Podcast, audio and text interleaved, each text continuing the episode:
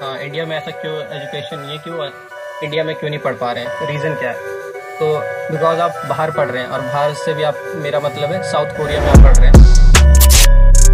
तो आज जो मेरे पॉडकास्ट पे हैं ये मेरे कॉलेज सीनियर हैं और जब मैं कॉलेज के फ़र्स्ट दिन जब मैंने फ़र्स्ट डे था जो कॉलेज का तो उस दिन मैं जब आया था तो मैंने इन्हीं को देखा था बिसाइड माई एच ऑफ़िस आपको याद होगा शायद। तो एचओडी ऑफ़िस में आप शायद असाइनमेंट कर रहे थे आई गेस या कोई फाइल्स वगैरह का कुछ कर रहे थे और मैं आके वहाँ बैठा हुआ था। मैं सोच रहा था ये कौन है? और मैं आके इसलिए बैठा पता है क्या? मैं आपको ऐसा लगा जैसे जानता हूँ मुझे ऐसा फील हुआ कि यार ये देखा देखा कहीं लग रहा है कोई। ये तो वो अब मुझे अब याद आ रहा है वो मुझे ऐसा क्यों लगा? तो आप आपने सुना होगा संदीप महेश्वरी का नाम आप सुना है? आपने? हाँ हाँ हाँ। उनकी ना हाँ। उनकी हाँ तो संदीप महेश्वरी की हल्की सी झलक आपको मुझे में आप में दिखी थी। वो चश्मा पहन रखा था आपने थोड़े आप ये गाल वगैरह पिचके हुए थे उस टाइम अब तो बिल्कुल हाँ ऐसे उस टाइम पतला था मैं हाँ थोड़ा। उस टाइम हल्की सी ना हल्की सी स्लाइट जो इमेज मुझे दिखी थी मैं बोला ऐसा सीनियर हो तो ऐसा हो। कि बहुत सारे सीनियर हमारे कॉलेज में थे आपको भी पता ही होगा कि ऑब्वियसली हर जगह सीनियर अलग अलग होते हैं। उन सबको था कि बस मज़े करना है। तो आप मज़े भी करते थे सीरियस भी होते थे कुछ चीज़ों में। तो वो भी यही था। तो यही कारण था कि मैं मुझे अच्छा लगा कि मुझे ऐसा सीनियर मिले। तो आज का मेन टॉपिक यही है कि जो बंदे बंदे कह रहा हूँ मैं भी आ, जो लोग बाहर अब्रॉड स्टडी करने के लिए जाना चाहते हैं तो कैसे वो अप्रोच करें और क्या क्या चीज़ें लगती हैं उसमें क्या क्या प्रॉज होते हैं कि वो बाहर क्यों पढ़ना चाहते हैं? आ, इंडिया में ऐसा क्यों एजुकेशन ये क्यों इंडिया में क्यों नहीं पढ़ पा रहे हैं? रीज़न क्या है? तो बिकॉज़ आप बाहर पढ़ रहे हैं और बाहर से भी आप मेरा मतलब है साउथ कोरिया में आप पढ़ रहे हैं सो या सो आप बताइए। या स्टार्टिंग में जब ट्वेल्थ के बाद जब कॉलेज में ज्वाइन किया फ़र्स्ट ईयर हम्म। तो ये था कि हाँ एजुकेशन सिस्टम को काफ़ी देखा है। तो एजुकेशन सिस्टम इंडिया में बहुत ज़्यादा डिफरेंट है। हम्म। मतलब आईआईटीज को ले लो तो अलग ही लेवल पे है और बाकी उसके नीचे सब मतलब लेवल खराब होता चला जाता है जैसे जैसे नीचे आते जाते हैं। हम्म। उसमें ये है फॉरेन में ये चीज़ है कि यहाँ पे प्रैक्टिकल अप्रोच ज़्यादा होता है। मतलब जैसे यहाँ पे जो लैब होती है उसमें तुम ही इक्विपमेंट चलाओगे। ऐसा नहीं है कि कोई आके तुम्हें इक्विपमेंट चला के दे देगा। मैं अंडर ग्रेजुएट की बात नहीं कर रहा। मैं हम्म मास्टर्स पीएचडी में मतलब आपको खुद ही करना पड़ेगा। सारा आपका लैब में सारा काम खुद ही करते हो। असिस्टेंट होता है लेकिन वो बस हाँ गाइडेंस के लिए। लेकिन मोस्टली आपको काम करना होता है। सेटअप करना होता है एक्सपेरिमेंट का एक्सपेरिमेंट परफॉर्म करना होता है। उसकी सारी रीडिंग लेनी होती है उसको कैलिब्रेशन इक्विपमेंट कौन कौन सा चाहिए? और सब कुछ वो आप ही के हाथ में आता है। ओके पहले मैं ये डिफाइन कर देता हूँ। मास्टर्स भी कई टाइप के होते हैं। जब हाँ मास्टर्स बाय टॉट हो गया तो मास्टर्स बाय टॉट जो होता है उसमें जैसे आप अंडर ग्रेजुएट करते हो वैसे ही जाके क्लास लो एग्ज़ाम पास करो बस खत्म हो गया। वो मास्टर्स क्लियर हो जाएगी आपकी। तो उसके बाद सीधे जॉब के लिए उसमें जा सकते हो। हम्म हम्म। लेकिन उसमें ये ड्रॉबैक ये है मास्टर बाय टॉट के बाद आप पीएचडी नहीं कर सकते। आपका वही खत्म हो जाता है। उसके बाद आप एमबीए कर सकते हो लेकिन पीएचडी नहीं कर सकते। तो इसका कोई एग्जांपल है जो इंडिया में? कोई एग्जांपल जैसे एमए वगैरह वही मास्टर बाय टॉट है क्या? नहीं नहीं एमटेक जैसे इंडिया में है वो मास्टर प्लस प्रोजेक्ट है। तो इंडिया में ऐसा कोई अभी मास्टर्स नहीं है जो कि ऐसा मास्टर्स कोर्स वर्क टाइप का ऐसा कुछ भी नहीं है अभी इंडिया में। ओके। तो जो जो सेकंड टाइप का मास्टर्स आता है वो होता है मास्टर्स प्लस प्रोजेक्ट टाइप का। तो उसमें थोड़ा एडवांटेज रहता है उसमें मतलब लास्ट सेमेस्टर में आपको प्रोजेक्ट करने को मिलता है आप प्रोजेक्ट करते हो लेकिन उसकी स्टार्टिंग लास्ट ईयर से हो जाती है। हम्म हम्म। तो जैसे इंडिया में जितने भी एमटेक है वो सब वैसे ही है master course plus project type के। तो अब इसमें ये आता है कि जैसे हर जगह क्लासेस अलग अलग होती हाँ। मतलब कई जगह इंडिया में से बहुत ज़्यादा क्लासेस होती है मास्टर्स में फॉरेन में कम होती है depending on university and countries हाँ। किसी कंट्री में थोड़ी ज़्यादा होती है किसी में कम क्लासेस होती है। ओके और सबसे पहला मिसकॉन्सेप्शन ये है कि लोग एमटेक इंडिया में होता है बाहर एमएससी बोलते हैं। तो इंडिया में एमएससी होता है वो वो नहीं होता। जो एमएससी जैसे यहाँ में टेक्निकल में जाता है। बीएससी के बाद जो एमएससी होता है वो वाला एमएससी नहीं है वो? हाँ वो नहीं है। यहाँ पे बीएस और बीएससी और एमएससी इंजीनियरिंग को भी बोलते हैं। तो वो उसी में आ जाता है। तो लोग कंफ्यूज ना हो कि एमएससी का मतलब होता है कि वो जैसे इंडिया एमएससी हो गया इंडिया में जैसे हाँ। करते हैं वैसे ही। मतलब नाम सेम है बस लेकिन फ़ील्ड बिल्कुल अलग है। एजुकेशन अलग है बिल्कुल। हाँ फ़र्क होता है। नहीं यहाँ पे हर चीज़ मास्टर्स में इंजीनियरिंग में मोस्टली ऐसे ही होता है। अब उसके अलावा ये आता है कि जैसे एमएस लोग बोलते हैं एमएस नहीं होता एमएससी होता है। एमएस जो होता है वो मास्टर ऑफ़ सर्जरी होता है वो जाता है मेडिकल के फ़ील्ड में ओके ओके। एमबीबीएस एमएस उस टाइप के टाइप के चले जाते हैं सर्जन और सब हो जाता है। हाँ हाँ। तो वो अलग है तो लोग एमएससी होता है लेकिन लोग एमएससी इसलिए नहीं बोलते क्योंकि लोग वो बीएससी और एमएससी से से जोड़ देंगे इंडिया में। हाँ इसलिए लोग एमएस बोलते हैं। नहीं मैंने भी पहली तो वो भी है। से एमएससी होता है। क्योंकि मैंने सबसे बस एमएस एमएस सुना है कि एमएस कर रहे हैं बाहर अब्रॉड जैसे कनाडा में चले जाओगे तो वहाँ पे एम एम एस सी होगा एक कोर्स वर्क का। हाँ। एक होगा एम ए एस सी होगा मास्टर ऑफ़ अप्लाइड साइंसेज होता है। एम एस सी नहीं बोलते एम ए एस सी बोलते हैं। हाँ। एक हाँ एम इंजीनियरिंग होता है। एम इंजीनियरिंग वही होता है जिसमें क्लासेस लोग एग्ज़ाम क्लियर हो गया सीधे जॉब के लिए चले जाओ वहाँ पे पीएचडी नहीं कर सकते उसमें वो सब। तो ये लोगों को ये पता होना चाहिए कि जिस कोर्स के लिए जा रहे हैं उसमें क्या क्या चीज़ें होती है। तो जैसे लोगों को एक ही टाइप का पता होता है जैसे इंडिया में होता है हाँ एमटेक होता है उसी टाइप का एमएससी होता है एमएस होता है फॉरेन में चले जाओ। हाँ मतलब लेकिन यहाँ पे भी बहुत सारे कैटेगरीज होते हैं। हाँ अब हम्म, अब जैसे ऑस्ट्रेलिया चले जाओगे तो मास्टर बाय एमएससी मतलब hmm. MS hmm. By research जो होता है हम्म। वो तीन साल का होता है। बाकी जगह दो दो साल के होते हैं वहाँ तीन साल के होते हैं। ऑस्ट्रेलिया में। हम्म इंडिया में भी शायद तीन साल का ही होता है आईआईटी जो ऑफ़र करती है। हम्म जितना मेरे को याद है। उसके अलावा आप जैसे यूरोपियन कंट्रीज़ में एक साल के मास्टर्स होते हैं और मास्टर बाय टॉट ही होता है। लेकिन एक साल के मास्टर डिग्री की वै, वैल्यू इंडिया में नहीं है। आप मास्टर एक साल का हाँ करके आओ लोग बीस पच्चीस पचास लाख करके आते हैं। हाँ हाँ। हाँ तो उसमें कोई वैल्यू नहीं है यहाँ पे। आपके डिग्री पे दो साल लिखा होना चाहिए। नहीं तो फिर आपको अंडर ग्रेजुएट ही एज ए ट्रीट किया जाएगा या तो डिप्लोमा मोस्टली हाँ। क्योंकि जैसे एजेंसीज जो होती है वो आपको सीधे बोलती है कि नहीं हम करा देंगे आपका ये हो जाएगा इतना पैसा लगा दीजिए ये डॉक्यूमेंट भरते हैं सब।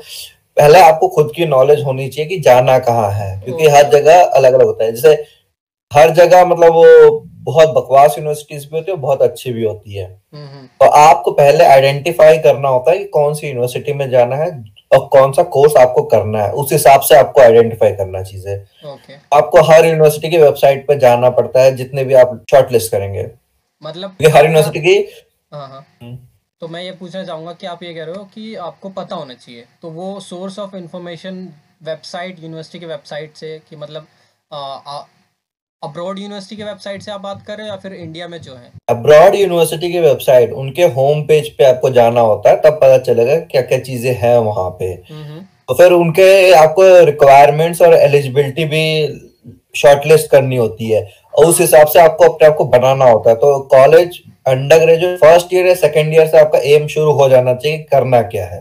ओके तो उस हिसाब से आप जैसा उनकी रिक्वायरमेंट होती है एलिजिबिलिटी क्राइटेरिया होता है उस हिसाब से आपको आपको शेप अप करना होता है अपने प्रोफ़ाइल को। मतलब हाँ उस डायरेक्शन में जाना है तो आगे वाला जो आपका पाथ होगा कि आप आपने डिसाइड कर लिया ओके मुझे अब्रॉड पढ़ना है तो आप उसके हिसाब से अपना पाथ को चेंज करने लग जाइए कॉलेज डेज़ में हाँ। तो आपने राइट आपने राइट अपने फ़र्स्ट ईयर के फ़र्स्ट ईयर में आपने डिसाइड कर था आपको अब्रॉड पढ़ना है? हाँ मुझे first first year second year तक मेरा हो गया था कि बाहर जाके पढ़ना है। मेरा ये मतलब जैसे लोगों का ये होता है कि बाहर जाके पढ़ के फिर जॉब करना है बाहर ही हाँ हाँ। सेटल हो गया ऐसा नहीं था। मेरा ये था कि नॉलेज जो है प्रैक्टिकल अप्रोच चाहिए हाँ हाँ। तो बाहर जाना पड़ेगा। या या। तो उसके लिए यहाँ हम्म। पे आए थे। क्योंकि मुझे भी बहुत लगता है कि आ, हमारे कॉलेज में भी ना थ्योरीज पे तो बहुत सारे टीचर हमारे कॉलेज में तो जो थ्योरी नॉलेज पे बहुत दबा के बोलते थे कि पढ़ो पढ़ो नहीं तो फेल हो जाओगे ये हो जाओगे। चार साल की तुम्हारी बीटेक पाँच साल की हो जाएगी, सात साल की हो जाएगी डायलॉग आपने सुना होगा, याद होगा कौन बोलता है। और तो मुझे लगता था यार ये थ्योरी पार्ट पे इतना ध्यान देते हैं। प्रैक्टिकल जब लैब में जाते हैं ना तो लैब में इतना नहीं फोकस करते कि प्रैक्टिकल कर लो, नहीं तो फेल हो जाओगे। प्रैक्टिकल के साइड में आप ऐसा नहीं बोलते। नेगेटिव चीज़ की आप प्रेशर डालते हो कि प्रैक्टिकल नहीं करोगे तो ये हो जाएगा, वो हो जाएगा। तो मैं वही सोचता था यार ये हमारे कॉलेज में ना प्रैक्टिकल अप्रोच थोड़ी कम कम नहीं कहूँगा। मतलब प्रेशर कम है, कि प्रैक्टिकल अप्रोच की ना प्रेशर कम है। तो उससे क्या होता है कि जब आप पॉजिटिव वाले प्रेशर डालोगे नहीं तो क्योंकि कॉलेज में भी कुछ बंदों को पता ही नहीं होता है कि आपको कौन से डायरेक्शन में जाना है। तो सब वही कॉलेज एग्ज़ाम से एक महीने पहले, एक वीक पहले सीधा रट लेते हैं, जाके एग्ज़ाम दे दिया मार्क्स आ गए अच्छे, बस वो खुश है उसी में कि मगिंग कर लिया और पेपर दे दिया एग्ज़ाम आ गए। तो वो बहुत ही मतलब प्रॉब्लम उनकी भी नहीं है थोड़ा। देखो प्रैक्टिकल और थ्योरेटिकल दोनों अप्रोच होना चाहिए। प्रैक्टिकली आप लोग कर लोगे काम। लेकिन उसमें आपको जब पता ही नहीं कि उसमें हो क्या रहा है वो तो जो हो रहा है फेनोमेना जो भी चीज़ आ रही है ऑब्जर्वेशन वो तो आपको थ्योरी से पता चलेगी। हाँ। तो आपके पास दोनों कॉन्सेप्ट होना चाहिए। अगर बहुत ही प्रैक्टिकल चले गए और थ्योरी आपको पता नहीं है तो आप वहाँ पे भी परेशान हो जाओगे। तो आपको दोनों चीज़ बैलेंस करनी पड़ती है। हाँ अच्छा है। कि आपको अगर थ्योरी पार्ट आता है मतलब फिफ्टी फिफ्टी का रेशियो हो सकता है, कह सकते हैं कि एक नॉर्मल रेशियो या गुड रेशियो कह सकते हैं फिफ्टी फिफ्टी का होना चाहिए। थ्योरी पार्ट फिफ्टी हो और प्रैक्टिकल पार्ट भी आप फिफ्टी करो, तभी वो नॉलेज मतलब आगे चल के आपको काम आएगी। क्योंकि अभी अभी मुझे ऐसा ही लगता है, जैसे हमने इंटीग्रल इंटीग्रल पढ़ा है कैलकुलस पढ़ा है ये ये सब। इलेवेंथ ट्वेल्थ में इतनी मोटी मोटी बुक थी इंटीग्रल वगैरह के बच्चे ट्यूशन जाते थे उसके चक्कर में और उसमें पता नहीं एक और था टेंजेंट वगैरह जिसमें होता था और डेरिवेटिव्स होते थे ये सारा अभी कुछ काम में में नहीं आता अगर आप रिसर्च नहीं कर रहे हो या आप हायर स्टडी नहीं कर रहे हो। मेरे काम तो अभी कुछ नहीं आ रहा। ये रियल है। हाँ वही चीज़ वो कैटेगराइज हाँ कैटेगरीज में डिवाइड कर देना चाहिए जिस हिसाब से करना होता है। हाँ जैसे कि अभी और तो हाँ हाँ जैसे अभी जो ये निकला है ये न्यू पॉलिसी निकली education policy N E P twenty twenty तो उसमें जो मतलब मोटा मोटा जो मैंने पढ़ा उसमें तो उसमें मुझे लग रहा है ऐसे उन्होंने कैटेगराइज कर दिया है, थोड़े थोड़े वे में। ब्रॉड वे में नहीं किया है बट थोड़ा थोड़ा उन्होंने कैटेगराइज कर दिया कि अगर कोई ऐसा करना चाहता है तो ये ले ले अभी से ही, ऐसा करना चाहता है तो ये ले ले। तो नेक्स्ट क्वेश्चन मेरा अब वही रहेगा, अब कि आपने डिसाइड तो कर लिया। तो उसका रीज़न क्या था? मैं रीज़न जानना चाहूँगा कि वैसे तो मुझे जहाँ तक लग रहा है, मेरे को पता चल गया रीज़न क्या था, कि आपको एक प्रैक्टिकल अप्रोच चाहिए थी, जो कि इंडिया में आपको शायद या कॉलेजेस में नहीं मिलती। आपको ऐसा लग रहा था मे बी कुछ इन इन यूनिवर्सिटी या कुछ इंस्टीट्यूट प्रोवाइड कराते हैं इंडिया में बट आपको शायद उस टाइम अवेयर नहीं हो, हो गया आप अब हो चुके होगे। नहीं इंडिया में प्रॉब्लम ये है मास्टर्स में भी प्रोवाइड नहीं कराते ज़्यादातर। मतलब होता है लेकिन आप उतना ज़्यादा आपको एक्सपोजर नहीं है। हाँ हाँ। और दूसरी बात ये है कि इंडिया में पॉपुलेशन बहुत ज़्यादा है तो बहुत ज़्यादा सीटें फुल होती है सब होता है सबको करने का टाइम भी नहीं मिलता वो जो टाइम बाउंडेशन होता है। हाँ हाँ। और जैसे इस इस मामले में रिसर्च मास्टर बाय रिसर्च ज़्यादा बेहतर आपको जॉब चाहिए सीधे सीधे तो भाई हाँ टॉट मास्टर बाय टॉट ले लो या डिप्लोमा कर लो पो- मास मतलब अंडर ग्रेजुएट के बाद या master by project plus course work उस टाइप का तो उसके बाद आप जॉब कर सकते हो। आपको पीएचडी करने पीएचडी नहीं करना तो आप जॉब कर सकते हो। जॉब के लिए सब ठीक रहता है। मतलब आर्ट्स टाइप का हो गया क्लास जाके बैठो पढ़ो पास हो खत्म हो गया जॉब के लिए जा सकते हो। मतलब आप रिसर्च में आता है कि हाँ आपको थॉरो होना चाहिए। हाँ मतलब आपको सबकी चीज़ की बेसिक नॉलेज तो होनी चाहिए उसके बाद रिसर्च कर रहे हो तो फिर एक फ़ील्ड में आपको डीप नॉलेज होनी चाहिए फिर। ऐसा होता है ना रिसर्च में कि आप अगर आप अप्लाइड हाँ। साइंस से रिसर्च कर रहे हो तो आपको अप्लाइड साइंस की डीप नॉलेज होनी चाहिए बाकी सब थोड़ा बेसिक हो चले है ना? हम्म, वो चीज़ है। आप फॉरेन में ये इनके पास काफ़ी ज़्यादा रिसोर्सेस होते हैं और उसका सही यूटिलाइजेशन भी होता है। तो जैसे अब मैं जैसा बता रहा हूँ अभी हर जगह नहीं मिलेगा। ऐसा भी नहीं है कि आप हर जगह चले गए तो हो गया। ऐसा नहीं है बहुत कम जगह होता है। जैसे और भी बड़ी यूनिवर्सिटीज में होता है छोटी में भी नहीं होता। ओके अब जैसे ऑस्ट्रेलिया में बाय रिसर्च में मिल जाएगा आपको ऐसा ऐसा। हम्म। और जापान में मिल जाएगा साउथ कोरिया में मिल जाएगा और मे बी कनाडा और यूएस में भी हो। तो मोस्टली जैसे मेरा है मेरा मास्टर मेरे पास मास्टर्स है। एमएस से था मैंने पूरा अपना सेटअप डिज़ाइन किया है। पूरी मशीन खुद ही डिज़ाइन की है अपने हैंड से पूरा सारा कैलकुलेशन सब कुछ। उसका मैन्युफैक्चरिंग के लिए जाता है फिर मैन्युफैक्चरिंग के बाद जब वापस आता है तो आपको क्वालिटी भी आपको खुद ही टेस्ट करनी पड़ती है कि क्वालिटी ठीक है या नहीं है। Okay. फिर उसके बाद फिर दोबारा करवाते हैं हम लोग उस पर और सेटअप बनवाते हैं जैसे रिक्वायरमेंट होती है। फिर सेंसर्स भी हमें खुद खरीदने पड़ते हैं कि सेंसर्स कैस किस क्वालिटी के होने चाहिए और क्या क्या रेंज होनी चाहिए सेंसर्स की। हम्म। सेंसर्स को सेटअप कैसे करना है उसमें? उसका आउटपुट कहाँ से आना चाहिए? वोल्टेज कैसे लेना है? वो सारी चीज़ें खुद सेटअप करनी पड़ती है। हाँ हाँ। फिर तो उस हिसाब से आपका ये रहता है आपको सब कुछ ए टू जेड आपको खुद ही करना होता है सब पता चलता है आपको। प्रोफेसर बस आपको डायरेक्शन देने के लिए सुपरवाइज करने के लिए होता है बाकी हाँ सब आपके पास होता है। मतलब फ़र्स्ट डे जो फॉरेन हाँ। में आप हम्म। पहले इसका सिंपल एक लाइन में अगर दे दूँ, जैसे फोर्थ ईयर में होता है हमारे, जो वन ईयर का जो प्रोजेक्ट होता है हमारा सेम वैसे ही होता है मतलब इसकी जो स्टडी होती है, कि आपको एक गाइड मिल जाता है प्रोजेक्ट के लिए, और आपको प्रोजेक्ट सारे खुद ही करने हैं, खुद ही स्लाइड बनानी है, खुद ही मटेरियल बाय करना है, खुद ही टेस्ट करना है, खुद ही रन करना है, फिर ट्रायल एरर करके फिर आपका प्रोजेक्ट डिसाइड करना है, कैसे बनेगा, क्या हो गया मटेरियल डिज़ाइनिंग क्या है प्रोटोटाइपिंग क्या है फ्रेमिंग सब कुछ खुद ही करना है। सिंपल यही है ना? नहीं पहल हाँ थोड़ा इसमें एडी करेक्शन की ज़रूरत है। हाँ। मतलब हम प्रोफेसर के साथ ही काम करते हैं प्रोफेसर सब गाइड करता है और प्रोफेसर से हम लोग पहले डिस्कस करते हैं ऑब्जेक्टिव्स क्या होने चाहिए कैसा आउटकम हो सकता है क्या हो सकता है। उसके हाँ। बाद सारी चीज़ें शुरू होती है।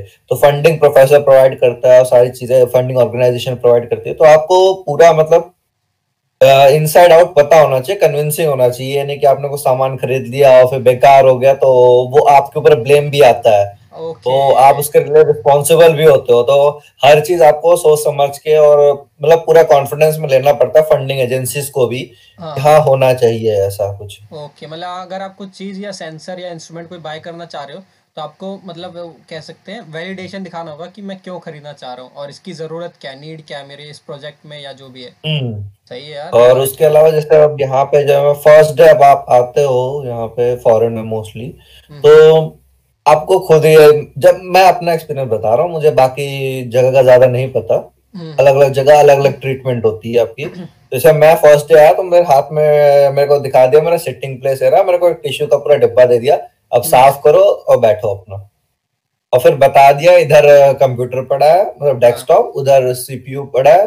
अब हाँ माउस कीबोर्ड सब लाके अपने टेबल पे रखो अपने टेबल पे इंटीग्रेट करो उसे सारा सर्किट जोड़ो और फिर उसे ऑन करो। फिर कोई प्रॉब्लम है तो फिर जाके उसमें सामान और मतलब बोलो लैब से ताकि हाँ। सामान आपको और मिलेगा उसमें ऐड करके अपना चलाओ सिस्टम बैठ के। मतलब खुद ही वो सारा ए टू जेड आप खुद करते हो। ओके ये तो कुछ नहीं बट ये आपको एक्सपीरियंस था यहाँ कॉलेज में क्योंकि आपने इवेंट वगैरह कराए थे तो इसलिए मुझे लग रहा है आपका तो सॉर्टेड हो गया होगा। होता है वो चीज़ें उतना कॉम्प्लिकेटेड भी नहीं होता कुछ चीज़ें अगर कॉम्प्लिकेटेड होती है तो आपके लैबमेट्स भी आपकी हेल्प करते हैं और आप हाँ। इंटरनेट पे भी देख सकते हो। हाँ। हाँ तो ऐसा भी होता है लैब का माहौल भी अगर अच्छा है तो तो बहुत बढ़िया नहीं तो कई जगह बहुत खराब एनवायरमेंट भी होता है लैब का। हम्म। तो बहुत परेशान भी होती है। मेरे लैब का एनवायरनमेंट अच्छा है तो सही है मेरे लिए। तो हम वो सारी चीज़ें खुद ही अब अपने जगह जहाँ बैठते हो आप आपको खुद ही झाड़ू पोछा जो करना सब खुद ही करना पड़ता है अपनी जगह पे साफ़ रखना पड़ता है। हाँ वो तो या या यूनो बाहर वाली यूनिवर्सिटी में ये कॉमन है कि आप जहाँ जिस एरिया में बैठते हो आपको उसकी क्लीनिंग की अगर आप गंदा करते हो तो क्लीन भी खुद ही करना है। बाकी जो क्लीनिंग जो वर्कमैन उन्होंने रखा है वो तो करेगा ही बट आप बैठ रहे हो तो आप उसको क्लीन करोगे अगर आपने गंदा किया है। नहीं वो क्लीनिंग वाला है वो बाहर काम करता है मतलब जो मेन जो कॉमन एरियाज़ होते हैं उसमें हाँ काम हाँ। करता है। अगर आपको उसका पर्सनली काम करवाना उसकी पेमेंट ज़्यादा होती है। आपको एक दिन का दो दिन का बहुत बहुत हैवी प्राइस होता है वो। नहीं। नहीं नहीं। लैब नहीं। में एंट्री नहीं होती उन लोगों की। अच्छा जो कॉमन लैब होता है उसमें होती है। हाँ हाँ। जहाँ पे आपका स्पेसिफिक लैब है जैसे आपका एक्सपर्टीज जिस एरिया में होती है आपका स्पेसिफिक लैब होता है जो हाँ। हाँ प्रोफेसर के अंडर आता है। हाँ। उस एरिया उस लैब में नहीं होती। जब तक आप बिना रिस्ट्रिक्शन वाला मतलब के नहीं जा हाँ। बिना परमिशन के नहीं जाके साफ़ सफ़ाई नहीं कर सकता वो। तो आपको खुद ही अपना लैब साफ़ करना पड़ता है। तो वैसा भी होता है। मतलब जो सारे वो लैब में जो काम करते होंगे वही खुद ही साफ़ करते होंगे सारा? हाँ सब लोग हम लोग खुद ही साफ़ करते हैं। वीकेंड में अपना सारा लैब साफ़ करते हैं। अब ये चीज़ें लेकिन master by taught course work में नहीं होता है सब चीज़ें। हाँ। उसमें उसमें यस उसमें जो आप जिस लैब में आप जाते हैं हाँ। वो लैब मोस्टली कॉमन लैब होती है। तो कॉमन हाँ। लैब में फिर वो साफ़ सफ़ाई वाला वो तो होते ही है सब साफ़ कर रहे होते हैं सेम सेम मतलब जो टॉट वाला है वो जैसे हमारे यहाँ होता है स्कूल या कॉलेजेस में कॉमन लैब होती है उसको सफ़ाई करने वाला खुद ही आता है। उसमें कोई भी जा सकता है जो उस जो उस फ़ील्ड या स्ट्रीम से पढ़ रहा है अगर जा सकता है उस लैब में। बट जो रिसर्च वाला होता है उसमें है कि आपको लैब की परमिशन है तो आप ही जाओगे और सफ़ाई भी आप ही करो बाकी किसी को परमिशन नहीं है। ओके या सो मेरा नेक्स्ट क्वेश्चन वही सिंपल रहेगा कि आपने अप्लाई कैसे किया? मतलब स्टेप्स क्या थे अप्लाई करने के? उसके नीड क्या थी? जैसे डॉक्यूमेंट्स क्या नीडेड थे? कोई वेबसाइट से अप्लाई किया था? सीधा यूनिवर्सिटी की वेबसाइट से जाके सीधा डायरेक्ट अप्लाई कर दिया था। मतलब जैसे बेसिकली जैसे अगर मैं ट्वेल्थ में हूँ और मुझे कोई कॉलेज अटेंड करना है तो मुझे क्या क्या चीज़ की ज़रूरत है? जैसे कि मैं जेई का एंट्रेंस एग्ज़ाम दे सकता हूँ यूपीएससी का एंट्रेंस एग्ज़ाम दे सकता हूँ, उसके बाद फिर मुझे वो करना पड़ेगा, क्या कहते हैं कॉन्फ्रेंस कहते हैं, क्या कहते हैं उसे? जो कि जाते हैं कि मुझे इस कॉलेज में एडमिशन लेना है। तो एक होता है ना फ़र्स्ट स्टेप जो होता है हाँ काउंसलिंग एजुकेशन फेयर टाइप का काउंसलिंग काउंसलिंग हाँ जब हाँ एंट्रेंस एग्ज़ाम दे देते हैं तो आपका अगर रैंक आ जाता है तो आपका नाम आता है उस कॉलेज के में कि आपका लिस्ट शॉर्ट आउट हुआ है नाम तो उसमें आप काउंसलिंग के लिए जाते हैं। तो ये सब स्टेप होते हैं। तो उस स्टेप वाइज में बताइए कि मतलब क्या क्या ज़रूरत होती है अगर कोई अब्रॉड पढ़ना चाहता है? देखो अगर मैं एक नट शेल में बोलता हूँ हम्म हम्म। तो मोस्टली यूनिवर्सिटीज की रिक्वायरमेंट कॉमन रिक्वायरमेंट बता देता हूँ इंग्लिश स्पीकिंग कंट्रीज़ की या तो जापान कोरिया का। हम्म हम्म, तो अब इनमें कॉमन रिक्वायरमेंट होती है पहला आपके टॉप फाइव परसेंट में ग्रेड मतलब रैंकर होना चाहिए आप एक तरीके से। और ग्रेड आपका ए प्लस या ए टाइप का। अब कई कई जगह ए और ए प्लस और बी होता है या ए बी होता है कई जगह दस नौ आठ सात जिस हाँ हिसाब से आपकी रैंकिंग मतलब ग्रेडिंग सिस्टम हो। तो जैसे अब आपका यूएस में हो गया वो ए टू या बी वन ऐसा कुछ टाइप का होता है उनका ग्रेड तो वो भी मतलब मोस्टली आपको 80 परसेंट से ऊपर होना चाहिए 70 70 परसेंट से ऊपर जैसे जैसे जाता जाएगा आपका कैटेगरी मतलब आपकी वेटेज बढ़ती जाएगी। अब जैसे यूएस में होता है कुछ कुछ यूनिवर्सिटीज में आपको अगर आपको 70 परसेंट है तो वो आपको एज एन 75 या 80 परसेंट कंसिडर करेंगे हम्म। जब आपका एप्लीकेशन बाकी के साथ कंपेयर करते हैं। क्योंकि वो यूनिवर्सिटीज को भी देखते हैं कि अगर किस यूनिवर्सिटी से आप अंडर ग्रेजुएट करके आए हो हम्म। क्योंकि हम्म, उस हिसाब से उसकी डिफिकल्टी लेवल भी होती है। तो ऐसा पूरा कैटेगराइज होता है उसमें। तो पहला तो आपके ग्रेड्स अच्छे होने चाहिए। मतलब यू नो अंडर ग्रेजुएशन जो ग्रेड है वो आपका अच्छे होने चाहिए। जैसा हाँ कि जैसा कि कॉमन और है आपकी जितने ज़्यादा अच्छे ग्रेड कट ऑफ़ उतनी आपकी नाम पहले आ जाएगा। यहाँ पे कॉमन कट ऑफ़ होती है। उस कॉमन कट ऑफ़ को आपको पार करना होता है। ओके अब जैसे अंडर ग्रेजुएट में तो मार्क्स ही चाहिए होता है। आप क्या कर लोगे? और ज़्यादा कुछ नहीं। मार्क्स होना चाहिए और यूएस जा रहे हो तो सेट का एग्ज़ाम होना चाहिए। ओके तो बाकी जगह का अलग अलग कुछ एग्ज़ाम होते हैं। कई बाकी जगह नहीं भी होते। हम्म हम्म, तो ऐसा होता है। पहला तो अंडर ग्रेजुएट का। और हम्म मास्टर्स में होता है आपका अंडर ग्रेजुएट में जितना अच्छा मार्क्स उतना बेहतर। और बैकलॉग कम होनी चाहिए आपकी। जितना ना हो तो ज़्यादा बेहतर है। है हाँ। कुछ कुछ जगह तो एक या दो बैकलॉग या चार बैकलॉग अलाउ कर अलाउ करते हैं लेकिन हम्म। उससे ज़्यादा नहीं करते। हम्म। अब फ़र्स्ट टाइम क्लियर हो गया तो भी उसकी भी ज़रूरत नहीं पड़ती। मोस्टली ये भी होता है अगर आपके मार्कशीट में नहीं दिख रहा है तब आपको बताने की ज़रूरत नहीं होती। मतलब हाँ। कोई उसको फ़र्क नहीं पड़ता आपका। हाँ हाँ। फिर उसके बाद आपका होता है आपका मोटिवेशन मतलब जैसे आप जैसे वो पूछते हैं कि आपने क्या अचीवमेंट कर लिया?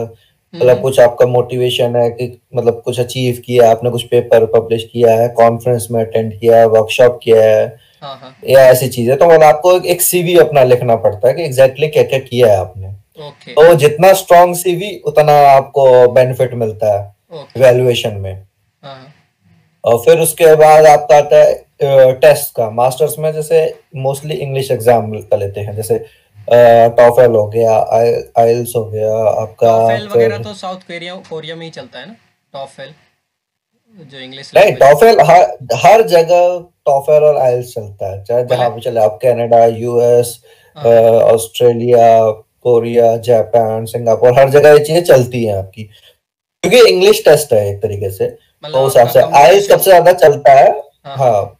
उसमें हाँ बेसिकली आपका कम्युनिकेशन और आप पढ़ सकते हैं। मतलब आपका मिनिमम इंग्लिश लेवल कैसा है हाँ उस हिसाब से लैंग्वेज का क्योंकि मेन यही होगा आपका अगर कहीं साउथ कोरिया या जापान में जाना चाहते हो तो वहाँ आप जापानीज अगर जानते हो तो बेटर है नहीं जानते तो आपका इंग्लिश टेस्ट लेंगे क्योंकि वहाँ पे इंग्लिश में पढ़ाते हैं सब।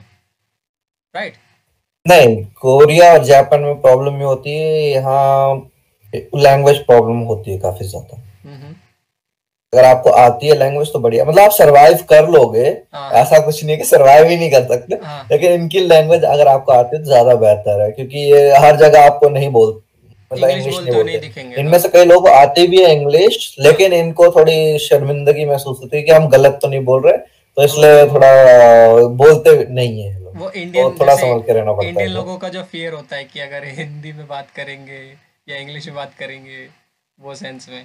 उनका वहाँ फिर फियर होता है कि इंग्लिश हाँ इनको ये लगता है ग- आपको इनको टाइम देना पड़ता है तो थोड़ी प्रॉब्लम होती है। लेकिन हाँ आपको इंग्लिश एग्ज़ाम का आपके पास होना चाहिए। हाँ। अब जैसे यूके में आपका आइल्स लेवल होना चाहिए फाइव या फाइव पॉइंट फाइव कनाडा में आपका फाइव पॉइंट फाइव से शुरू होता है कहीं six six point five seven seven point five वो भी अलग अलग कैटेगरी का एम बी ए में सेवन या नाइन एट के आसपास होता है एम बी ए में जितना टॉप यूनिवर्सिटी उस हिसाब से। और बाकी इंजीनियरिंग में सिक्स से लेके सेवन के आसपास चाहिए होता है। जब ये सारी रिक्वायरमेंट्स फुलफिल करते हो तो अब यूनिवर्सिटी में अप्रोच करने के भी तरीके अलग होते हैं। हम्म, किसी किसी यूनिवर्सिटी में आपको पहले प्रोफेसर को कांटेक्ट करना पड़ता है हम्म, फिर यूनिवर्सिटी प्रोफेसर आपको एक्सेप्ट कर लेता है तब आप यूनिवर्सिटी पे अप्लाई करते हो एडमिशन के टाइम पे। ऐसा और क्योंकि प्रोफेसर आपको फंडिंग देता है। मास्टर्स में फंडिंग बहुत कम होती है। फंडिंग आपको अपनी जेब से देना पड़ता है। ओके तो जहाँ पे फंडिंग आपको अपनी जेब से देना है वहाँ तो आप सीधे यूनिवर्सिटीज में अप्लाई करो।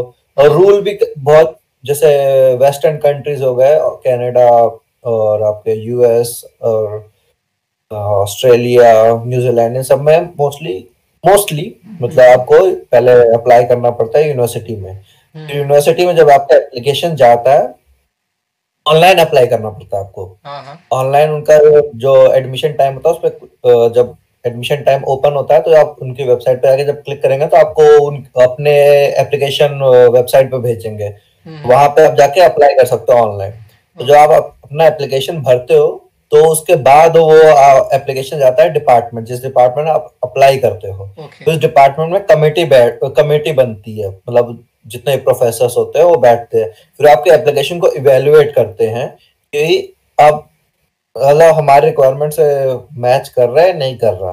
हाँ हाँ। मतलब आपकी एडमिशन जो सेल होता है एडमिशन ऑफ़िस होता है वो तो आपका मिनिमम एलिजिबिलिटी चेक कर लेता है। मिनिमम एलिजिबिलिटी आपने क्रॉस करे तब वो डिपार्टमेंट में जाता है। तो डिपार्टमेंट सारा चीज़ें चेक करती है। हम्म, तो डिपार्टमेंट में फिर ये होता है कि कौन सा प्रोफेसर लेगा। ओके। वो भी वैसी जगह जहाँ फंडिंग प्रोफेसर दे रहा है। हम्म, बाकी जगह तो ये था आप अपनी जेब से दे रहे हो तो भाई कोई ना कोई तो ले ही लेगा आपको। जैसे ले लेगा। टॉट टॉट में और कोर्स और इन सब में आपको एडमिशन मिलना बहुत इजी है। क्योंकि इसमें जेब से आप अपने पैसा भर रहे होते हो। हाँ। वो प्रोफेसर को नहीं देता। तो ये तो ले लेंगे हमारे पैसा आ रहा है हमारे पास आना चाहिए। वो इजी तो है। ठीक ठाक एवरेज स्टूडेंट भी है तो हाँ ठीक है आ जाए हमारे साथ काम करे वो चीज़ें होती है। हम्म, अब एक प्रॉब्लम सबसे कॉमन ये होती है कि लोग ये सोचते हैं स्कॉलरशिप मिल जाएगी। हम्म, मिल जाएगी और मिल गई है में डिफरेंस बहुत होता है।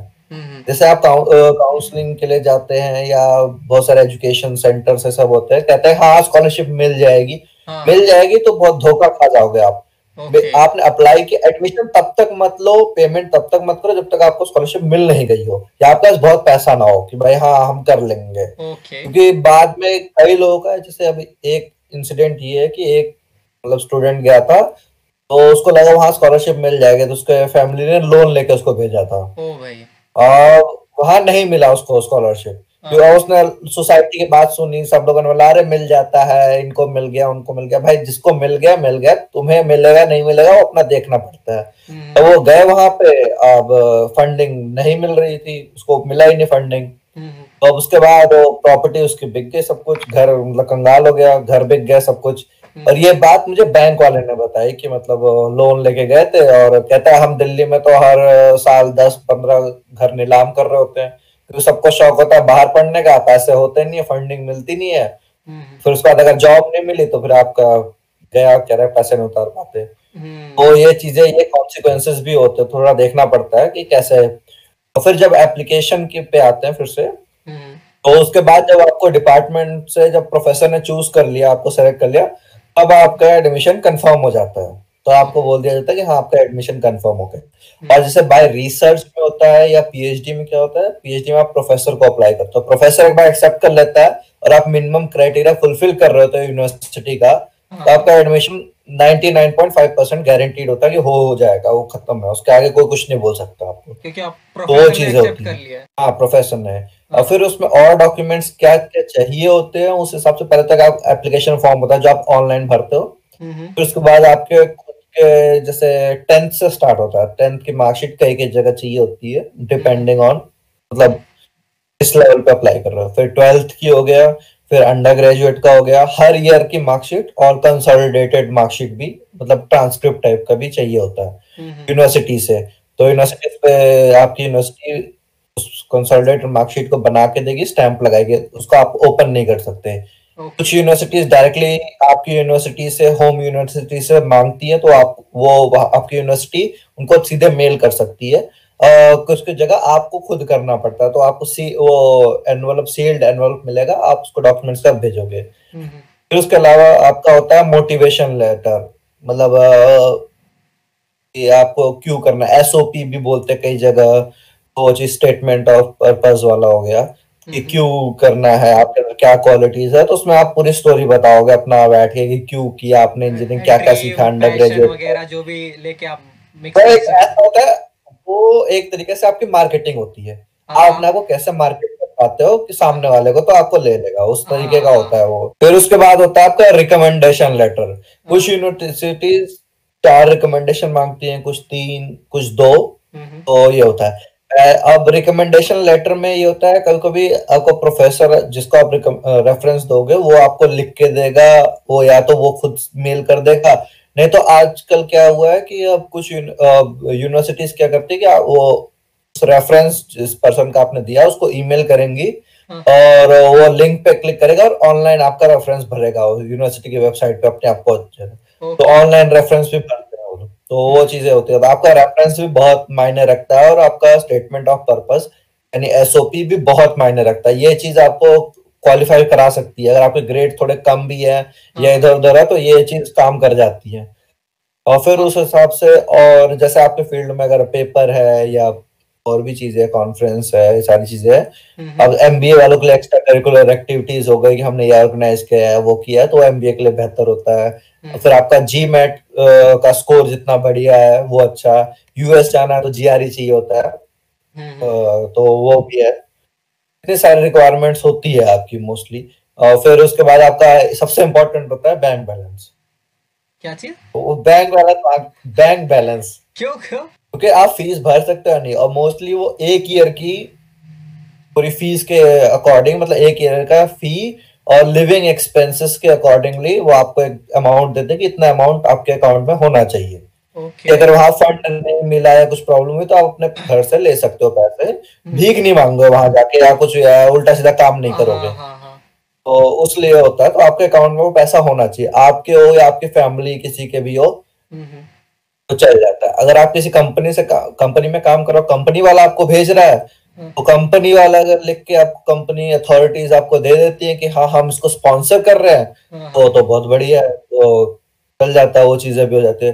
तो इस तरीके से वो लेटर होता है। हम्म, अब जैसे कुछ लोग एमआईटी या हार्वर्ड में भी एडमिशन ले लेते हैं हाँ। तो चाहे कितने भी गधे हो हाँ। तो पैसा होना चाहिए। जेब पैसा है तो आपको वहाँ पे भी वो मैनेजमेंट कोटा टाइप का होता है तो मास्टर पीएचडी में भी एडमिशन आपको मिल जाता है रिसर्च में भी।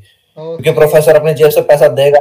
हाँ आप आपको खुद ही लगाना पड़ेगा। हो हाँ। तो अगर आप उनकी वेबसाइट पे भी जाके देखोगे तो आपको दिखेगा हाँ सेल्फ फंडेड सेल्फ फंडेड का मतलब है अपनी जेब से पैसा लगा के काम करना। तो एमआईटी और हार्वर्ड में भी आपको मिल जाएगा। तो हर बंदा जीनियस नहीं होता तो ये कॉन्सेप्ट थोड़ा गड़बड़ होती है। तो हर हर यूनिवर्सिटी में कुछ ना कुछ कोटा होता है कि मतलब हम्म, हम्म, प्रोजेक्ट अगर आपने कर लिया कि मुझे ये प्रोजेक्ट चाहिए और मैं अपना पैसा लगाऊँगा। तो आपको एडमिशन मिल जाता है। चांसेस बहुत ज़्यादा बढ़ जाते हैं क्योंकि यूनिवर्सिटीज के लिए भी फ़ायदा होता है उस कंट्री के लिए भी फ़ायदा होता है फॉरेन करेंसी आ रही है हाँ। प्रोफेसर के लिए भी अच्छा है। हम्म, तो उस तरीके का भी एडमिशन होता है। हम्म, तो एक क्वेश्चन है वो जो आप रेफरेंस की बात कर रहे थे रेफरेंस कौन से प्रोफेसर का होना चाहिए? जैसे यूनिवर्सिटी अब्रॉड यूनिवर्सिटी में अप्लाई कर रहे हो उसकी यूनिवर्सिटी का प्रोफेसर या इंडिया में आप जहाँ पढ़ चुके हो उसमें किसी प्रोफेसर की बात कर रहे हो आप? इंडिया में इंडिया में जिनके साथ आपने काम किया है कंपनी में काम किया तो कंपनी में आपका जो मैनेजर है या आपका बॉस हाँ हाँ। मतलब टीम लीडर है जो भी है हाँ हाँ। उसका भी हो सकता है और आपके प्रोफेसर का भी हो सकता है यूनिवर्सिटीज के। हाँ हाँ। तो वो उस उन, उन, उन लोगों का चाहिए होता है। तो आपने भी किसी का रेफरेंस दिया था अपने कॉलेज में से? किसका? मैं जामले सर का दिया था और उमेश यादव सर का दिया था। तो भरा किसने था? जामले सर ने भरा था?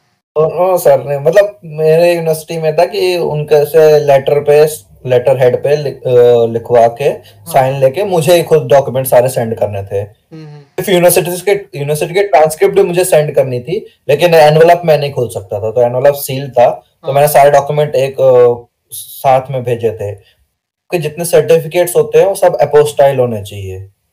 नोटरी से. आपकी डिग्री और सारी चीज़.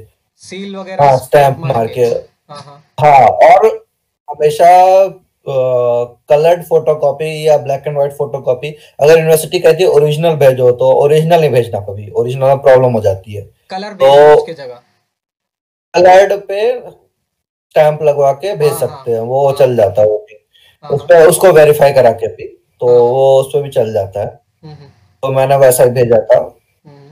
उसके बाद आप जब यूनिवर्सिटी में एडमिशन होता है आप जब जाते हो तो आप वहाँ पे ओरिजिनल डॉक्यूमेंट वेरीफाई करा के हो जाएगा दिखा सकते हो कि मेरे पे ये ओरिजिनल है। मैंने वो भेजा था बट मेरे पास ओरिजिनल है। जैसा कि मेरे साथ भी होता कॉलेज हाँ। में। वो कह रहे थे टेंथ और ट्वेल्थ की मार्कशीट आप दे दो। मैंने बोला सर ऐसे नहीं दूँगा मैं। मैं आपको फ़ोटो कॉपी दे देता हूँ। आपको जब देखना है तो मैं आप ले आऊँगा आपको दिखाने के लिए। तो मैंने फ़ोटो कॉपी करके दे दी थी और फिर उन्होंने बोला कि ओके आप वेरीफाई करा दो। तो मैं गया डॉक्यूमेंट हम्म। हाँ वो होता है। तो उस चीज़ आप उस चीज़ को अवॉइड करो फॉरेन में क्योंकि फॉरेन में आपको रहना तो है नहीं। हाँ। आप कब कहाँ जाओगे एडमिशन मिला नहीं मिला आपने डॉक्यूमेंट भेज दिया तो दूसरी जगह अप्लाई नहीं कर सकते तो इसलिए फ़ोटो कॉपी हाँ। और कई कई बहुत सारी जगह तो अब ये भी हो गया कि आप ऑनलाइन ही स्कैन करके अपलोड कर दोगे। तो वो तो बहुत बढ़िया है वो वेल एंड गुड है वो। और आपकी डिग्री जो होती है उसको एपोस्टाइल होता है। अब डिग्री अपोस्टाइल दो तरीके से होती है एक सेंट्रल मतलब गवर्नमेंट की तरफ़ से होती है एक आपकी लोकल होती है।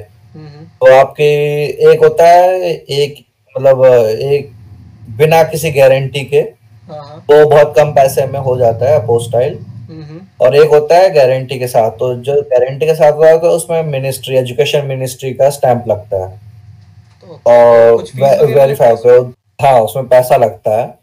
तो पैसा तो कम लगता है अगर आप खुद जाके कराओ तो कम ही लगेगा और अगर एजेंसी के थ्रू दे रहे हो तो, हाँ, तो एक दो हज़ार या तीन हज़ार पाँच हज़ार लेते हैं वो हम्म। और वो हर जगह से आपको साइन करा के ले आएँगे। मतलब आप किसी स्टेट में और पढ़ रहे हो तो हाँ। उस स्टेट से साइन ले लेंगे उस स्टेट की एजुकेशन मिनिस्ट्री से लेंगे साइन और आपके सेंट्रल मिनिस्ट्री से भी ले लेंगे साइन वो खुद करा के आपको दे देते हैं तो जिस हिसाब से होता है। हम्म। तो मेरा जो मैंने कराया था वो मेरा मेन वाला था मतलब दो साल वाला वैलिडेशन और सब। तो अब मेरे को जो भी कराना होगा वो बस लोकली कराना होगा आप उसको। हम्म। आगे सेंट्रल से कुछ नहीं कराना। सेंट्रल गवर्नमेंट का मेरे पास एक बार आ गया तो आ गया हो गया कंफर्म ओके। और आपने कुछ बात करी कि आपको अपनी ना सीवी मेंटेन करनी पड़ती है जैसा। तो सीवी मेंटेन करने में कुछ मेन पॉइंट्स हम्म। जैसे कि आपको मतलब वो चाहिए ही चाहिए। वो मतलब जैसे क्रक्स होता है ना कि सीवी में अगर ये हुआ तो तुरंत आपको शॉर्टलिस्ट कर लेंगे। ओके सीवी में इसके ये है तो शॉर्टलिस्ट कर लेते हैं इसे। तो वो क्या चीज़ है? सीवी में जैसे आपका होता है सीवी आपका जहाँ अप्लाई करते हो उस हिसाब से आपकी सीवी होती है। तो जो जैसे अगर आप इंजीनियरिंग में अप्लाई कर रहे हो तो अब इंजीनियरिंग में रिसर्च लाइक तो आपके पास होना चाहिए एक बेसिकली आपके ग्रेड्स अच्छे होने चाहिए। तो आप अपने ग्रेड्स को थोड़ा मतलब सीवी में लिखते हो अलग से मेंशन करते हो कि ग्रेड्स हाँ, है और उसमें उसमें आप और भी लिखते हो कि हाँ आपकी रैंक कितनी रही कितनी रैंक रही है आपकी हाँ, हाँ। और आपका ओलंपियाड में कुछ रैंक आया है या नहीं आया है। फिर आपने कुछ एक्स्ट्रा करिकुलर एक्टिविटीज़ की है कुछ में मतलब मैनेजमेंट टाइप का किया है या नहीं किया है हाँ, हाँ। अगर आप टीम प्लेयर हो या नहीं हो मतलब डिपेंडिंग ऑन वेरियस आपको कौन सी कैटेगरी में अप्लाई कर रहे हो कौन से डिपार्टमेंट में कहा अप्लाई कर रहे हो उस हिसाब से मैं एक जनरलाइज बता रहा हूँ हम्म, हम्म। कई कई जगह अगर आपका रिसर्च पेपर है या वर्कशॉप अटेंड किया है कॉन्फ्रेंस अटेंड किया है तो वो उसको मेंशन करो पेपर पब्लिश्ड है तो वो भी मेंशन करो कई बुक लिखी है या ऐसा कुछ है तो उसको भी मेंशन करो। आपने रिसर्च इंटर्न या कई इंटर्नशिप कहाँ से की है हम्म। उसको भी मेंशन करो उस तरीके से होता है। हाँ। आपका वैलेंट वो देखना क्या चाहते हैं? कि आपने काम किया है इस फ़ील्ड में। वो आपको होती है। हाँ अगर वो आइंस्टाइन चाहिए हमें तो सामने आपको आइंस्टाइन जैसा ही बन दिखाना पड़ता है कि हाँ मेरे पास ये चीज़ें है। हाँ हाँ। आप ए टू जेड आप उनकी कैटेगरी में फिट बैठते हो। तो हाँ। वो उस तरीके से है। हम्म, तो हम जैसे सीवी जैसे बहुत सारे लोग बनाते हैं मैंने सब बहुत लोगों की सीवी देखी। तो वो कॉमन मिस्टेक ये करते हैं कि एक ही सीवी सभी प्रोफेसर को भेज देते हैं। हाँ आपने बात मुझे बताई थी या या मुझे याद है। और सभी प्रोफेसर को भेजते हैं सभी डिपार्टमेंट में भी। हाँ, मतलब अलग अलग डिपार्टमेंट में भी वही सेम सीवी और सेम ईमेल एक ईमेल सभी प्रोफेसर को भेजते हो भी एक एक साथ मार्क करके। हाँ। एक यूनिवर्सिटी में एक डिपार्टमेंट में सिर्फ़ एक टाइम पे एक ही प्रोफेसर को अप्रोच करना है। जब वो रिजेक्ट हाँ। कर दे या दो तीन हफ़्ते कोई जवाब ना दे तब दूसरे को अप्रोच करना ये नहीं एक साथ पूरी यूनिवर्सिटी में सबको ईमेल कर दिया क्योंकि वो हाँ। लोग बात भी करते हैं। हाँ तो जब ये होता है मुझे भी भेजा है भी भेजा हाँ मुझे भी भेजा है मुझे भेजा इम्प्रेशन इंसान है सबको सबके पास है इसके पास सबको सब हर जगह करना है इसको। तो चांसेस कम हो जाते हैं। थोड़ा बैड इम्प्रेशन यहाँ पे पड़ता है ना प्रोफेसर को अप्रोच करना पड़ता है। और ये लोग पीएचडी में भी ये गड़बड़ करते हैं पीएचडी में भी गड़बड़ी करते हैं। पीएचडी में आप जब अप्लाई करते हो तो वो यही गड़बड़ करते हो। सभी प्रोफेसर को लिख देते हैं एक साथ। तो प्रॉब्लम क्रिएट हो जाती है एक ही एक ही डिपार्टमेंट में वो भी। हाँ हाँ। और उसके बाद आपका पीएचडी में ये होता है पीएचडी में जब आप प्रोफेसर को अप्रोच करते हो तो आपका प्रोफ़ाइल प्रोफेसर के बाद आप ही की कंट्री का या आपके कंट्री के क्लोजली रहने वाला ही बंदा इवेल्युएट करता है। हाँ समझा नहीं मैं क्या अगर कोई मतलब जैसे आप पीएचडी में अपना सीवी भेजते हो प्रोफेसर को अप्रोच करते हो हाँ। तो जब आप उसके पास भेजते हो तो वो प्रोफेसर एक बार इवेल्युएट करेगा हाँ हाँ। ठीक है ठीक ठाक बंदा है मतलब हाँ मेरे लायक है मेरे लैब में फिट हो रहा है। तो अब वो आप ही के कंट्री का अगर वहाँ पे कोई प्रेजेंट होगा तो उसको प्रोफ़ाइल फॉरवर्ड कर देगा। ये कैसा बंदा है लू या ना लू या कैसे क्या करना चाहिए? क्या मतलब पूछूँ मैं इससे जाके? बैकग्राउंड चेक करवा लेता है वो। ऐसा कुछ? हाँ वही। हाँ। और अगर आपके अगल बगल के कंट्री का भी है तब भी आपके पास आ जाएगा। हम्म। पूछने के लिए वो। मतलब आपका ओपिनियन मैटर करेगा। और आपका ओपिनियन कहीं किसी किसी जगह पे तो इतना ज़्यादा मैटर करता है आपके कंट्री के फेलो का ओपिनियन कि वो हम्म। आपका सिलेक्शन रिजेक्शन भी उसके हाथ में आ जाता है। डिपेंडिंग ऑन उसको कितनी पावर मिली है उस लैब में पर्टिकुलरली वो कैसा काम करता है उस हिसाब से वो होता है चीज़ें। हाँ हाँ। तो ये ये चीज़ें भी ध्यान रखनी पड़ती है प्रोफेसर को अप्रोच करते समय कि क्या करना है। तो पहले लोग प्रोफेसर से ज़्यादा लैब मेट्स को अप्रोच करते हैं जो उस लैब में काम करते हैं उनसे भी नेट पे लोग बात करते हैं हाँ पूछते हाँ हैं कैसा एनवायरमेंट है क्या चीज़ें हैं। हम्म। तो वहाँ पे भी एक बार आपका रिलेशन अच्छा बन गया तो वहाँ से भी रिकमेंडेशन होती है तो प्रोफेसर भी ले लेता है। Okay okay. आप वो इंटरनल रिकमेंडेशन टाइप की चीज़ें अच्छा मतलब आपने सारे फेलो जो आपके साथ काम करेंगे या आप काम करोगे उनके साथ आपने उनको ही अप्रोच कर दिया और आ, उन उनके नज़रिए में आप ना गुड पर्सनैलिटी क्रिएट कर देते हो कि मेरे पास वैल्यू है मैं जब आऊँगा उस लैब में तो मैं अपनी वैल्यू और नॉलेज प्रोवाइड कराऊँगा उससे अच्छा होगा। तो इसलिए वो प्रोफेसर को बोलते हैं कि हाँ ये बंदा सही है हमारी लैब के लिए तो उसे अप्रोच कर देते हैं। ऐसा कुछ होता है। ओके तो ये मैं पूछना चाहूँगा आप अप्रोच की हम्म। बात कर रहे हैं ना तो कैसे अप्रोच कैसे करते हैं? कि मीडियम क्या होता है? मतलब कैसे ईमेल के थ्रू या फिर सोशल मीडिया के थ्रू कैसे? इंटरनेट पे मिल जाता है यार इंटरनेट पे सोशल मीडिया सब पे मिलता है। आप उनके लैब वेबसाइट पे जाओ दिख जाएगा आपको कौन कौन से लोग। और उस पर कौन से टॉपिक पे काम कर रहे हो? जहाँ पे सबसे क्लोजली टॉपिक है उसको भी आप अप्रोच कर सकते हो। या आपके कंट्री का कोई पर्सन है उसको भी आप अप्रोच कर सकते हो। तो ये हम्म। चीज़ें हैं उस हिसाब से। और अप्रोच का मतलब ये नहीं है तो मक्खन लगाने जैसा नहीं होता नॉर्मल बात करो मतलब ये रहे कि हाँ एज अजनबी ना हो बिल्कुल भी कोई कभी। हाँ। और वो थोड़ा उसको पता रहेगा कि आप काम क्या करते हो सारी चीज़ें करते हो। क्योंकि हाँ। बटरिंग बहुत परेशान परेशानी वाली चीज़ होती है कि इस लेवल पे आने के बाद कोई इतनी जल्दी से मक्खन जैसा तो लगता नहीं है। पता हाँ चल जाता है जैसे तुम दो तीन लाइन बोलोगे समझ जाएगा सामने वाला कि मक्खन लगा रहा। तो बैलेंस अप्रोच होना चाहिए नॉर्मल पर्सन अप्रोच कर रहे होते हैं अननोन से। तो हाँ उस तरीके का मतलब फ्रेंडली अप्रोच और जेन्युइन अप्रोच टाइप का होना चाहिए।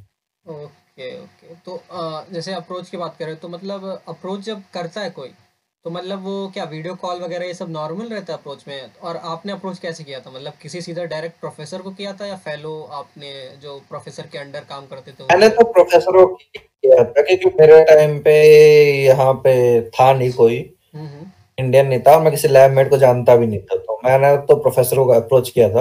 हम्म हम्म, और मैं हाँ एक इंडियन को भी मैं जानता था तो हाँ। उसको भी मैंने पूछा हाँ। क्या पहले तो मैं पूछा लैब में है क्या चीज़ है क्या कैसे चलता है? तो उन्होंने बताया कि लैब में तो फैसिलिटीज़ है सारी चीज़ें हैं। हम्म। अब मैंने फिर मतलब मेरे अकॉर्डिंग लैब है या नहीं है क्योंकि आप जो वेबसाइट पे पढ़ते हो और रियल में क्या है हाँ वो चीज़ भी आपको वेरीफाई करनी पड़ती है। समझ गया। मुझे पता चला कि हाँ लैब में सब कुछ है, जैसा तो मैं प्रॉज एंड कॉन्स जानना चाहूँगा मतलब आपको क्या लगा कि बाहर बाहर पढ़ने का प्रॉज क्या है और कॉन्स क्या है? अगर कोई इंडिया में वही सेम सेम तो डिग्री नहीं मिलेगी जो आप कह रहे हो एमएससी वैसा तो नहीं मिलेगा बट यहाँ पे एम होता है। तो एम और उसमें अगर कोई दोनों करता है तो उसके प्रॉज और कॉन्स क्या होंगे फ्यूचर में? मतलब अगर जैसे वो अप्लाई करता है हायर स्टडी के लिए मान लो, या रिसर्च वगैरह में, या जैसे होता है ना डीआरडीओ वगैरह में तो उसमें उसको हम्म। प्रॉज और कॉन्स क्या होंगे? या इन जनरल ही क्या होंगे प्रॉज एंड कॉन्स जो बाहर पढ़ रहा है और जो इंडिया में पढ़ रहा है? देखो यार इंडिया में पहले अप्लाई करते समय तुम्हारी लिमिटेशन बढ़ जाती है। पहले तो तुम्हारी जो सैलरी होगी डबल हो जाएगी। हम्म। तो आपको हर कंपनी अफोर्ड नहीं कर सकती। हम्म। तो आपको हर कंपनी अफोर्ड नहीं कर पाएगी तो आपके चांसेस कम होंगे। हम्म। तो आपको अपनी थोड़ा मतलब डबल भी नहीं मतलब मोर देन आपको अपने काउंटर पार्ट से ज़्यादा ही मिलेगा।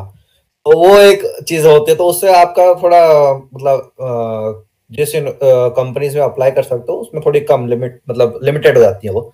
हाँ हाँ। और आपको प्रेफरेंस मिलेगी हर जगह मिलेगी क्योंकि सबको पता है कि एक्सपीरियंस भी है मतलब जब काम पढ़ के आया है फॉरेन से।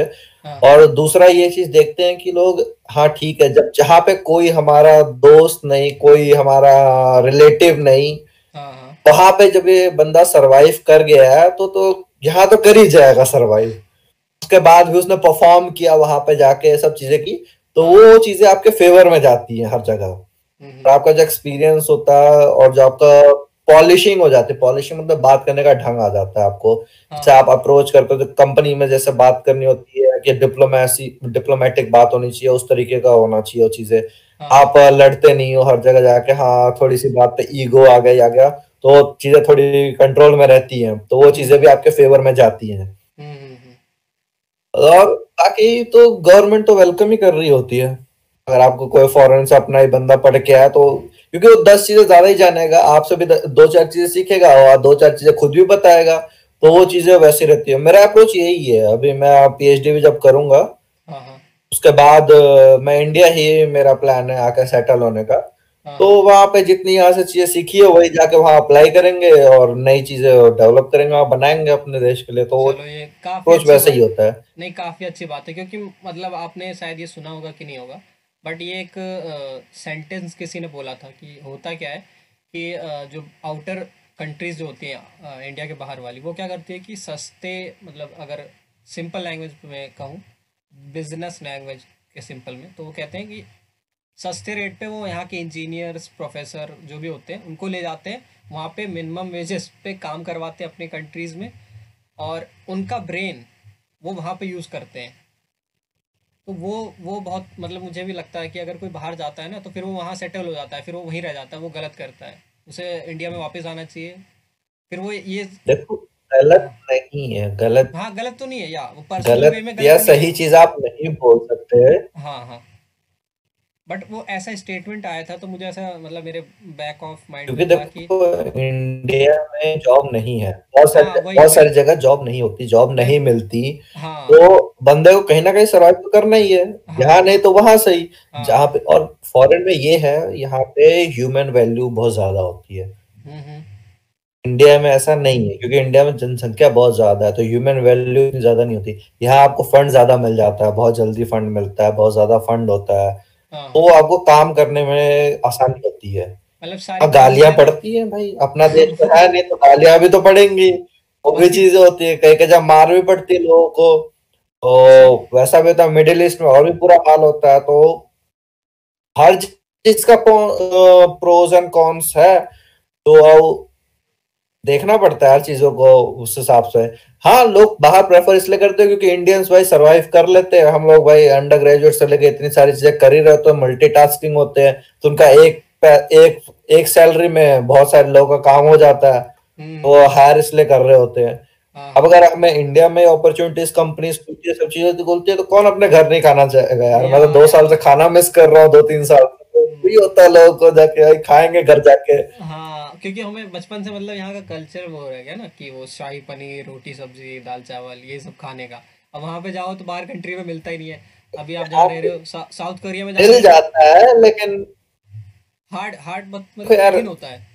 ज़्यादा स्ट्रगल करनी पड़ती है ना उस चीज़ यहाँ पे ये प्रॉब्लम ये हो जाती है ना।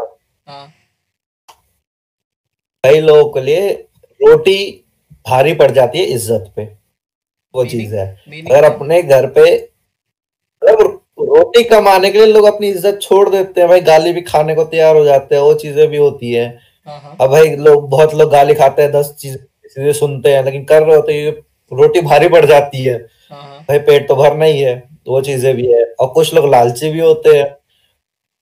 और अगर वही चीज़ अगर हमें घर पे भी काम मिलता है इंडिया में जॉब होती है सारी चीज़ें होती है तो भाई कौन इज़्ज़त नहीं चाहेगा? तो इज़्ज़त मिलेगी रोटी भी मिल रही है ठीक है रोटी कम भी मिलेगी तो चल जाएगा। भाई बिल्कुल नहीं मिल रही तो तो प्रॉब्लम है ना उस तरीके का। हम्म, अब वो ब्लेम नहीं कर सकते। अब वो कोई ब्लेम कर दे कि नहीं वो चला गया तो भाई चला क्यों गया? उसने हाँ। तो यहाँ पे भी तो हाथ पैर मारे होंगे ना घर पे अपने। इंडिया में किया होगा बहुत ट्राई नहीं हाँ। मिला उसे नहीं दिया अपॉर्चुनिटी हम्म, हम्म, अब वो गया है। आप उस पे उंगली उठा सकते हो भाई जो सीधा चला गया हो जिसके पास अपॉर्चुनिटी थी सब कुछ था फिर भी चला गया हो और रहना नहीं चाह रहा हो इंडिया हम्म। में तो वो अलग होती है तो लोग जनरलाइज कर देते हैं तो नहीं है। ओके हर पर्सन वेरी हो जाती है। अब मतलब सब चीज़ का आपको सब चीज़ के बारे में आपको पता होना चाहिए अगर आप कुछ भी कर रहे हो तो जनरल यही है कि मतलब किसी की बातों में बिल्कुल डायरेक्टली ना घुस जाओ कि इसने ये बोल दिया तो ये होगा सच। ऐसा नहीं है। हाँ बिल्कुल। अपने अपना वेरीफाई करो चीज़ों को। जैसे लोग धोखा इसलिए इंडिया में खा जाते हैं स्कैम भी इसलिए हो जाता है सारी चीज़ें इसीलिए होती है। आपको खुद वेरीफाई करना होता है। हम्म हम्म। देखो पेरेंट्स का इंडिया में ड्रीम होता है हाँ हमारा बच्चा बाहर पढ़े ये हो वो। देखो यार आपको अपनी लेवल पता होती है ठीक है? हाँ हाँ। फंडिंग आपको पता होता है कितना होता है कितना नहीं होता। हम्म। जैसे मेरे को भी यहाँ आने में बहुत मेहनत लगी है। और मेरे को यहाँ फंड नहीं मिल रहा था मेरे को नहीं, मैं भी नहीं आ पाता। हम्म हम्म। क्योंकि मैं इतना फंड अफोर्ड नहीं कर सकता भाई कोई बीस लाख पच्चीस लाख हर जगह अलग अलग वेरी कर जाता है। कंट्री टू कंट्री और मैं जैसे यूएस में मैंने ट्राई किया था। यूएस में भी मुझे एडमिशन मिल गया था। मतलब बहुत सारी यूनिवर्सिटीज रेडी थी हाँ। लेने के लिए। हाँ और कनाडा में भी कनाडा में भी थी। लेकिन फंडिंग नहीं था वहाँ पे। फंडिंग मतलब ये वो लोगों ने मतलब वही होता है ना लॉलीपॉप पकड़ाने वाला कि हाँ नहीं फंडिंग मिल जाएगी स्कॉलरशिप है ये है वो है। लेकिन वो आपकी पूरी चीज़ रिक्वायरमेंट को फुलफिल नहीं करता। लोगों को लगता है कि नहीं फंडिंग मिल जाएगी हम्म। हो जाएगा। ऐसा नहीं है क्योंकि आपका लिविंग एक्सपेंसेस भी होता है। आपका जितनी ट्यूशन फ़ी होती है उतना ही आपका लिविंग एक्सपेंसेस भी उसके आसपास ही होता है बहुत ज़्यादा। ओके तो अगर आपका साल का दस पंद्रह लाख रुपए आपको सिर्फ़ खाने पीने रहने और सब पे चीज़ों पे चला जाएगा तो ये भी देखना पड़ता है हर जगह। हम्म। हर कंट्री में वेरी करता है लेकिन वो एक प्रोपोर्शन में ही जाता है। तो आपको उधर का भी ध्यान देना पड़ता है। लोग सिर्फ़ ट्यूशन फ़ी को कैलकुलेट करते हैं कि हाँ स्कॉलरशिप मिल गई हाँ। ट्यूशन फ़ी इतना मिल गया तो आप के लिए भी देख लेता हूँ। हम्म सारी चीज़ें आपको पॉसिबिलिटी अपने खुद से करनी पड़ती है। हाँ हाँ। खुद से देखोगे तो आपको हर चीज़ पता होगी हाँ। कैसे क्या किस तरह से प्रोसेस काम करता है? है हाँ हाँ। प्रोसेस भी है और सारी चीज़ें। हाँ। तो जब बैंक पे गए थे तो बैंक पे बेसिकली बैंक वाले ने खुद बोल दिया कि भाई देखो लो मत। हाँ। पहले इसने मतलब ये पूछा तुम करते क्या हो मेरे पापा से? अब मैंने कहा मैं टीचर है ये है। तो उसने कहा कि देखो ना लो तो बेहतर है। ओके। बैंक वाले जान का था तो हाँ मतलब जान पहचान नहीं वो फ्रेंडली बनता था और टीचर का सुन के रिस्पेक्ट भी आ जाता है कि हाँ टीचर हाँ है तो भाई वो भी होता है। हाँ हाँ। वो चुका भी नहीं पाएगा वो चीज़ पता होती है लोग के पास कितनी सैलरी नहीं होती तो उस हिसाब से। तो उसने बोला देखो आपको आपकी सैलरी के हिसाब से पैसा मिलेगा। हम्म हम्म। तो उसने बोला कि आपको आठ दस लाख रुपए मिलेगा हम्म। सैलरी पे अगर जा रहे हो तो। अगर हम्म। प्रॉपर्टी और ये सब चीज़ें हैं तो उस हिसाब से प्रॉपर्टी को हम इवेल्युएट करते हैं और वो पैसे बढ़ जाते हैं प्रॉपर्टी के हिसाब से। तो अब उसने बताया कि भाई मतलब कैसे कैसे प्रॉपर्टी लोगों की बिक जाती है लोग मतलब चुका नहीं पाते। तो उसने ये बोला कि आपको लेना है तो मिल जाएगा। हाँ हाँ। लेकिन उसने कहा कि कोशिश करो ना ज़रूरत ना पड़े आपको लेने की। क्योंकि आप चुका पाओगे नहीं पाओगे आपको आपके लिए प्रॉब्लम हो जाएगी। और प्रॉपर्टी नहीं है आपके पास तो पैसा मिलेगा भी नहीं। हाँ अब उसने ओपन अप होके सारी चीज़ें बताई कि मतलब कैसे कैसे दिल्ली में होता हाँ। लोग बहुत बहुत बहुत बड़े बड़े सपने देख लेते हैं। हकीकत से बहुत ऊँचा उड़ जाते हैं। तो हाँ। हकीकत से जब तुम्हारा नाता टूट जाएगा तुम गिर जाओगे ज़मीन पे। तो हम्म हमेशा आँखें खुली रखनी चाहिए भाई हकीकत में रहना चाहिए तो वो चीज़ होती है। हाँ हाँ। लोग सपना देखते हैं दूसरे का बता देते हैं बहुत पब्लिसिटी होती है इस यूनिवर्सिटी में ये है वो। है हाँ हाँ। जब तुम आते हो ना तो तुम्हें पता चल जाता है हकीकत क्या है। हाँ कि फैंटेसी तो क्या है और रियल वर्ल्ड क्या है वो बहुत अंतर होता है हाँ। डिफरेंस बहुत है। तो कंपटीशन कभी खत्म नहीं होता कंपटीशन हमेशा रहता है और हम्म। तुम्हें हमेशा जागना पड़ता है।